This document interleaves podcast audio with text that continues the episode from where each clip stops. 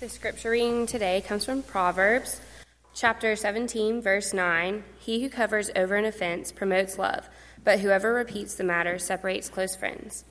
Chapter 18, verse 24. A man of many companions may come to ruin, but there is a friend who sticks closer than a brother. In chapter 27, verse 17, as iron sharpens iron, so one man sharpens another. This is the word of the Lord. Man, anytime you can weave in an old gospel song with uh, Toy Story, that's, that's good stuff. My favorite lines Woody, my back end's going to Baton Rouge. Do you remember that one? We're in worship. Okay. Uh, I'd encourage you to refer, by the way, to an insert. I usually don't have these inserts, but really, I, I wound up realizing I was going to refer to a lot of scripture, both inside and outside of Proverbs, and I thought this would be helpful for us. And I hope that it's not only a, a service to you during this message, but you might want to hang on to this. I think there are some very important basic truths here. You know, I'll be real honest. I struggled with, am I going to preach about friendship? That, that just seems so shallow in some ways, but the more you look at Proverbs, it, it's really a vital subject matter. Uh, before I go into it, uh, I talked about my parents briefly last week, and just to mention one thing, because it really shows how friendships are important. My father um, was already in very frail health by the time I was really in, in, junior high, high school. He had had a lot of bypass surgeries and the like, was very thin. Um, and he was much older than my mom. Some of you all know this story that, that she was a student of his at the seminary. And uh, he was a widower and had not married for many years. And then this a beautiful lady comes into the classroom, and as she always said, I didn't get the best grade, but I got more out of that class than anybody. So there you go. Uh, but, and I don't, I don't know how else to put this. As a family, we always uh, supposed that, um, uh, that my father would die long before my, my mother. And we just kind of prepared ourselves for that because he had so many health issues over the years. But then very suddenly, my uh, mom got uh, cancer at age 59 and she died a year later. And to be honest, my father, who was already close to 80 at that point, we were convinced that he would not uh, live more than a year. We just figured, well, he, he wants to join her, he's been dependent upon her. It's just going to be such a transition, such a shift. Uh, that you know it's probably going to be about a year but to his credit he decided one day when he was kind of in the throes of grief. I'm going to call some friends and have them come over on Thursday before lunch, and we're just going to talk about things. This was kind of pre small group movement. And he said, We're just going to talk about scripture or theology or ethical issues or just what's going on with each other, issues going on in the world today. And we're just going to see who shows up. Well, he had just a handful of people show up the first Thursday, and then they went to lunch together. Well, it, it built to a group of, it would always be between 15 and 30 people and they, they named it Barnette's Buddies.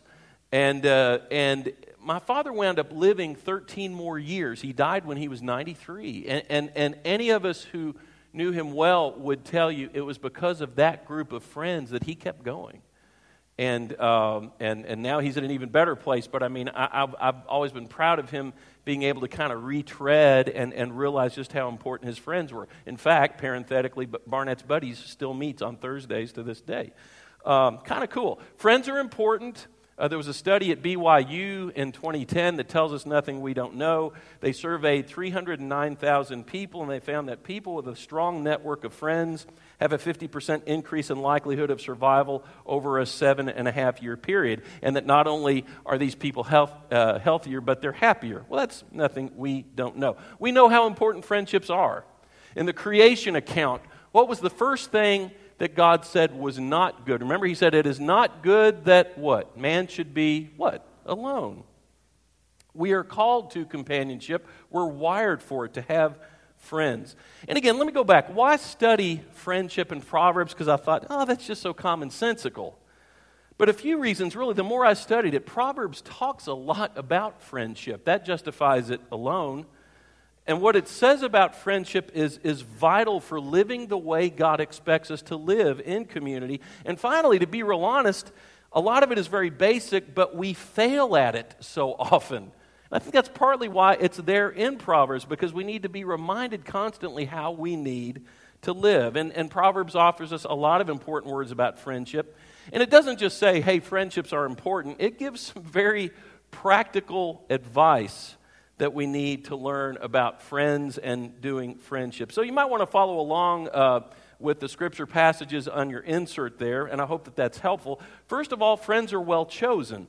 It's interesting how often Proverbs encourages us to choose our friends wisely, those who become significant trusted friends. Look at Proverbs 12 26. The righteous choose their friends carefully, but the way of the wicked leads them astray. Be cautious in friendship. Those who really become the influencers in your life. I'm not saying, you know, don't uh, set solid boundaries where you, you, you don't ever reach out to non believers or people who are of questionable influence. What I'm saying is those with whom you're going to invest the most time, the most trust. You, you do need to set boundaries there and be protective of that. Any of you who are, are a parent, you know what that's like too to be concerned for your kids and who the kids hang out with. Um, Someone has said you are whom you associate with, and obviously you want to hang out ultimately and, and with the most time with people who are very principled and who are believers. And, and I'm not saying uh, don't befriend non believers, but again, spend the most time, if you can, and place the most trust in those who are believers who, who are trying to keep you pulled up instead of keeping you pulled down. You know, God wants you to have other friends if the ones you have are not the greatest influence. Proverbs 14 7 says very bluntly, Stay away from a fool, for you will not find knowledge on their lips. And not only that, they can pull you down. Ben Franklin put it kind of in a crass fashion, but he said, If you lie down with dogs, you're going to rise up with fleas. Well, that's pretty well put. But how often have I heard, in all seriousness, as, as a pastor, there are certain situations that, let's say, a young person gets into, and I'll hear a parent say, Well, she really is a good kid. She just got in with the, what do they, what do they say? Wrong crowd, right? I mean, that's very important practical stuff to think about. You know, commenting on those who were denying the resurrection and who were living in sin, Paul put it this way 1 Corinthians 15 33. Don't be misled. Bad company corrupts, uh, corrupts good character. Let me say that again. Don't be misled. Bad company corrupts good character. Another way of putting it is bad company begets bad behavior. You don't want to get too close to the world. I remember hearing, I think it was evangelist Vance Havner. He put it this way in an old school way. He said, If you play in the mud with white gloves, the gloves will get muddy, but the uh, mud never gets glovy. I thought that was pretty good. Again, Proverbs 13 20 says, He who walks with the wise becomes wise, but a companion of fools suffers harm. It can harm you if you're not careful about whom you choose to invest your time with as far as your closest friends. Now, let's look at Jesus. Does Jesus kind of follow this model? He was somewhat careful in his selection of his closest friends, his closest compadres. Mark 3:14 you find interesting there. He appointed 12 that they might be with him and that he might send them out to preach. Now if you look at that, he, he selects them for two reasons. One is that he realized that one day they would become effective preachers of the gospel, and indeed they did. If you look at Acts and beyond. But secondly, it says so he could be with them. I think that means he just knew he could hang out with them and entrust himself to them. Now, did they sometimes let him down? Sure, that's what friends do sometimes, but in the long run, they came through for him. And you obviously want friends who come through for you. Think about that in your mind. Who is someone who was really there at a point when you needed somebody? You know, that's the kind of friend you want to choose. That's the kind of friend you want to be. You want to choose those friends carefully. Secondly, friends are faithful. You know, what does it mean to be a friend? I think I just have the phrase there, Proverbs 3, 3, and 4. Let love and faithfulness never, never leave you. Let me read the entirety of those two verses. Let love and faithfulness never leave you. Bind them around your neck. Bind love and faithfulness around your neck. Write them on the tablet of your heart. Then you will win favor and a good name in the sight of God and man. Now we know the word love, we could talk about that a lot. The word for faithfulness there is that wonderful Hebrew word chesed, and it's, it really refers to what I call covenant love. It's, it's demonstrable love. It's not love that's based on affection. It's not friendship that's based on affection. It's just really choosing to act in a certain way through your commitment to your friends. And what are some ways that you act that out? Well, first of all, there are, uh, people are faithful with keeping confidences. People who are true friends are faithful with keeping confidences. Look at Proverbs 11:13. A gossip betrays a confidence, but a trustworthy person keeps a secret. I always tell my ministry classes how important confidentiality is. There are some of us in here who are trained because of our particular profession, whether law enforcement or, or uh, being a lawyer, uh, being, being a minister, so many other fields in which you go where confidentiality is so expected on a professional level. But it needs to be expected on a personal level as well. When you are sharing your innermost thoughts or hurts or hopes or whatever it might be, you hope you have a true friend who's going to take that information and hold it close. And, and if it needs to be shared, it can be shared. But if you don't want them to share it, they will hold it close and you can trust them with that information. Proverbs 16:28 says a perverse person stirs up conflict and a gossip separates close friends. Well, we could talk a lot about gossip, but again, that has the power to fragment a friendship so quickly. But not only that, it can have a ripple effect with the wider community of friends. And so we've got to be very, very careful with that. Proverbs 20:19 says a gossip betrays a confidence, so avoid anyone who talks too much. That is someone who shares too much information about people, particularly behind their back. And, and you know how often that can quickly degenerate into rumors. And I've always appreciated what, if you do an etymological study, I know it's a $5 word, you're studying the, the background of that word. Do you know what the word rumor literally means? It's a Latin word that means noise. And I like that because a lot of times, most of the time, that's what a rumor simply is. And you got to be careful with that. We do this in the South a lot. You know, for some, a secret is something that you only share with one person at a time. Does that make sense? Know, you know what I'm talking about. Now, don't tell anybody else. I've only told 35 people, but don't tell anybody else. We've got to be careful with that. Again, that's a true mark of friendship where you can keep that to yourself and hold that close. Because when you do that, you're really holding that friend close as well. True friends are also faithful in adversity. Dottie had some good things to say about that. Proverbs 17 17 says, A friend loves at all times, and a brother is born for a time of adversity. You know, somebody who's there for you through thick and thin. I love Proverbs 18 24. It's one of my favorites. One who has unreliable friends soon comes to ruin, but there is a friend who sticks closer than a brother. I mean, that's really talking about, you know, are you just playing at this friendship thing or are you taking it seriously? Do you really mean it? Are you willing to be the brother or sister to someone who is a friend that, that you really can be? Are you willing to be that person who that person can call at, at three in the morning and they're in crisis or they are struggling or they're very vulnerable about something? And, and are you willing to be that kind of friend? Do you have friends who are that quality of friend whom you know you could call no matter what? There is that level of trust and loyalty. There was a British publication that offered a prize for the best definition of a friend. And the winning definition was this, and it's very simple, but it's profound. A friend is the one who comes in when the whole world has gone out. You know, still someone who will stand by you no matter what, even when you feel like you're the only one in the world and nobody else cares. You might have seen the movie recently about Jackie Robinson, and I was reminded of that moment that was immortalized in a statue where uh, Pee Wee Reese his friend, uh, Jackie had been uh, playing in a game the, the, uh, the day before, and you, you, remember he was the one who broke the color barrier in baseball, and he went from stadium to stadium and just endured all these racial epithets, all these slurs again and again and again. And he had a particularly bad game where people were just really giving it to him from the stands.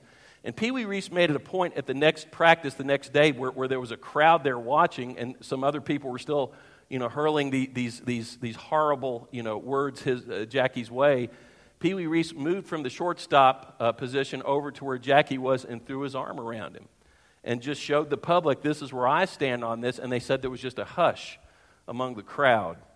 And if you look at Jackie Robinson's memoir, Jackie Robinson said, It was that arm around my neck that saved my major league career because I knew that there was someone who would stand with me.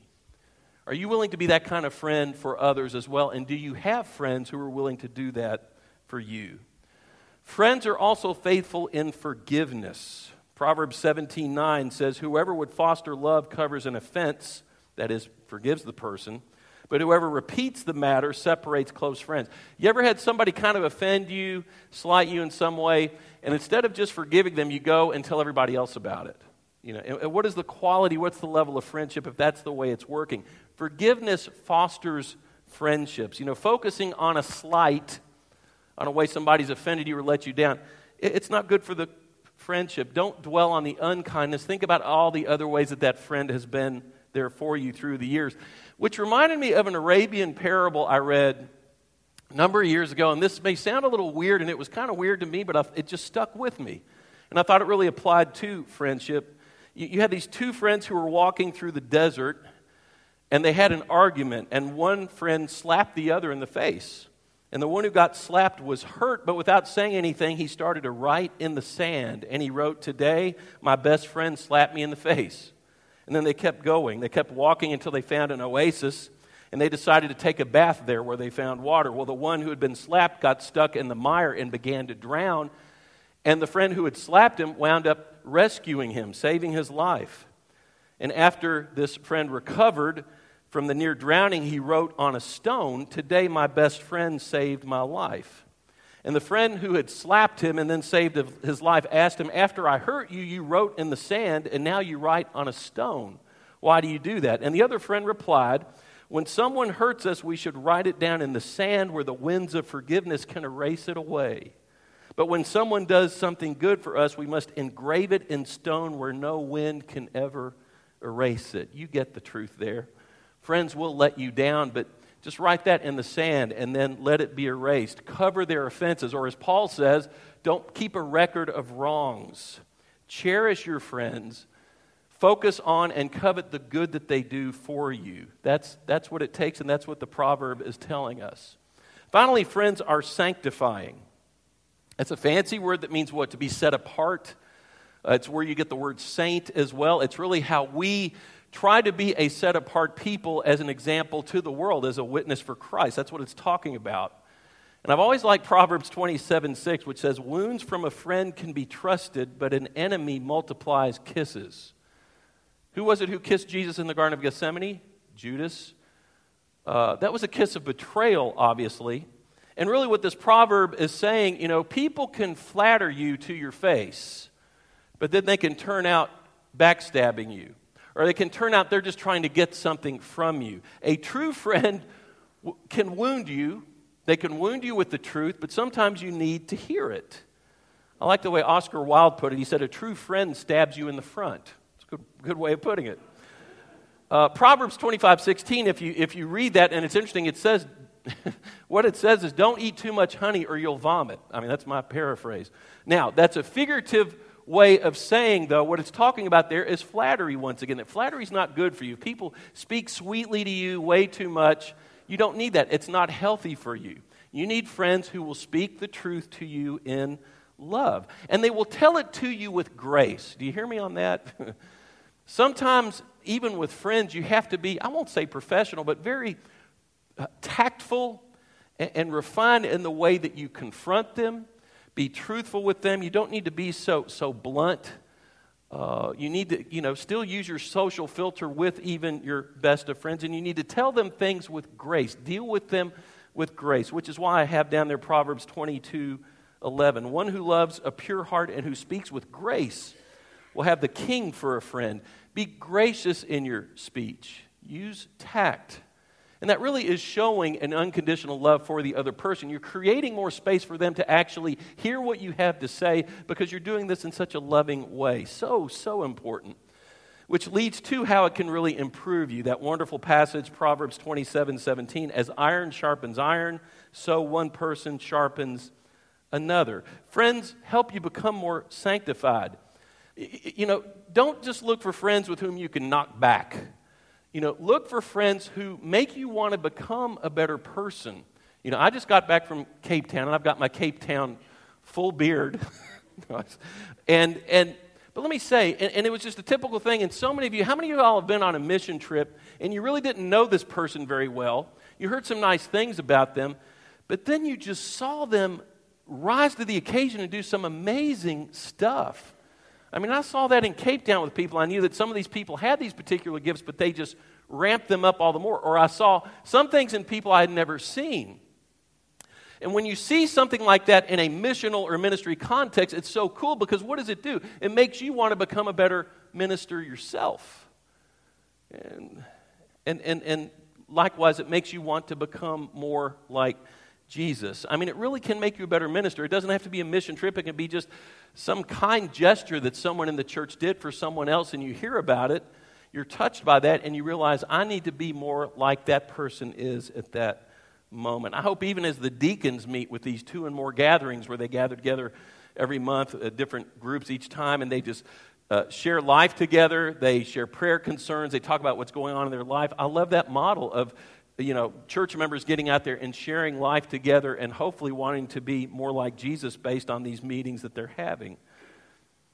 What's the difference between all these wise sayings and general sayings about friendship? Well, first of all, they come from God's word, so they are divinely inspired, and that's important. But I think most importantly, we need to review truths like this that you find in Proverbs and in all of Scripture because so often we fail at them. you can say, well, this isn't really a deep subject. Well, you know what? The consequences of not following these is even deeper. And I think we've got to keep that in mind. And thank God we have one friend who will not fail us, as Dottie said, the one who indeed died for us on the cross. Let me read Proverbs 18:24 one more time as I close. One who has unreliable friends soon comes to ruin, but there is a friend who sticks closer than a brother. Let me change one thing about that. I'm not going to say unreliable, I'm going to say reliable. One who has reliable friends soon comes to ruin, but there is a friend who sticks closer than a brother. you make that one little change and it really points to Jesus himself because you know what? In this brief, fragile life we live, it's going to eventually come to ruin. I mean, eventually your physical body is going to come to ruin and you're going to pass on. You're going to die. And thanks be to God, hopefully you have that one brother whose love transcends even this life and is the bridge to the next, and whose love never separates you from the love of God. He sticks closer than a brother, and obviously that is Jesus himself. Let's pray together. We thank you, Jesus, that you are that kind of friend to us that you gave your life for us, that you offered us newness of life, that you offer us eternity. But we do ask that our community here really would be a reflection of the community to come. Help us not to pray that your kingdom would come and your will be done on earth as it is in heaven. Help us not to take that lightly. Help us to realize we need to help that type of kingdom come here now. And that begins with friendships one on one, small groups. We ask that you teach us to be the community you call us to be. Help us to be trustworthy. Help us to follow these basic truths, and we ask your forgiveness when so often we fail at them. We disappoint you. We let others down, and even worse, we let you down. Help us to be all the more the friends that you call us to be, and may we embody the love and the faithfulness, the hesed of Jesus, who is our greatest of friends. Be with us now, O oh God, as we commit ourselves all the more. And may we celebrate what it means to be loved by you and to love you as we sing this wonderful hymn, O oh God. May we reflect our love for you as our friend. We pray these things in your name. Amen.